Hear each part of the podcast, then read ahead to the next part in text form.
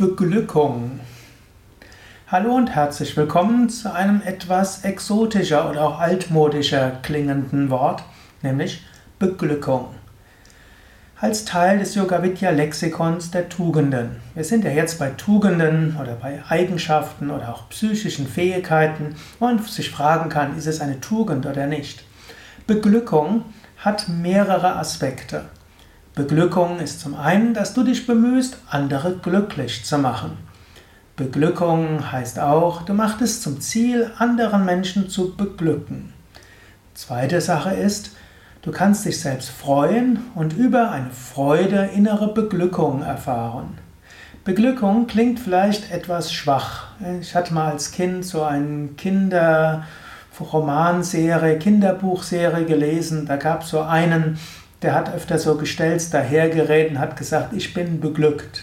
Und die anderen haben sich darüber lustig gemacht und haben gesagt, sag, ich freue mich, dazu sagen, ich bin beglückt. So Beglückung klingt vielleicht etwas schwach, aber vom eigentlichen Wortstamm her, Glück ist, steckt dahinter. Und im Yoga würden wir sagen, Anandoham, meine wahre Natur ist Glück. Ich bin Glück. Wenn ich ganz bei mir bin, das ist Glück. Das ist Freude. Beglückung heißt also, sich so zu verhalten, dass man dieses innere Glück erfährt.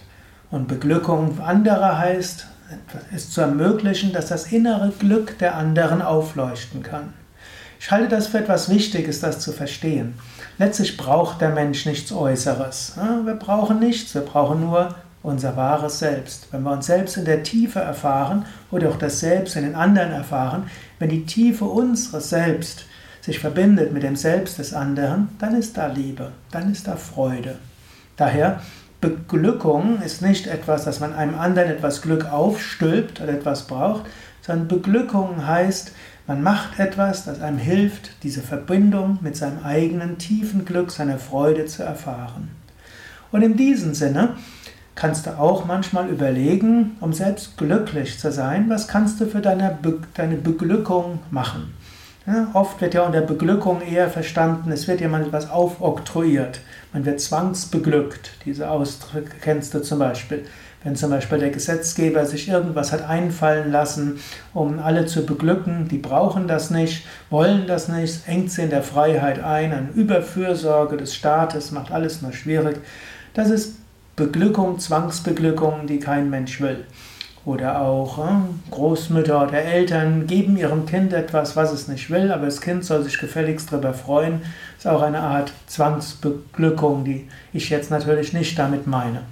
Oder der Chef gibt seinen Untergebenen, nennt das auch bewusst dann so, irgendetwas, was die nicht wollen, aber sie werden eben zwangsbeglückt. Eigentlich wollen sie etwas anderes.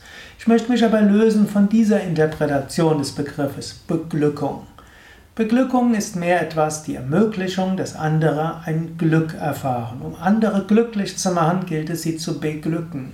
Nicht etwas dazu zu tun, sondern zu überlegen, was brauchen die Menschen, um glücklich zu sein? Wie könnte ich sie, wie könnte ich mich so verhalten, dass das innere Glück des Menschen aufleuchtet?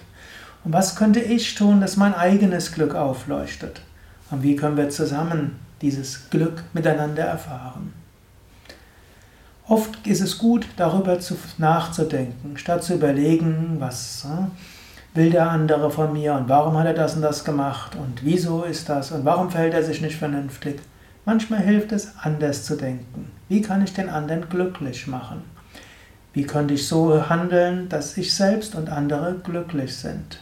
In diesem Sinne, in dieser Interpretation von Beglückung, überlege, denke nach und vielleicht schreib auch darüber.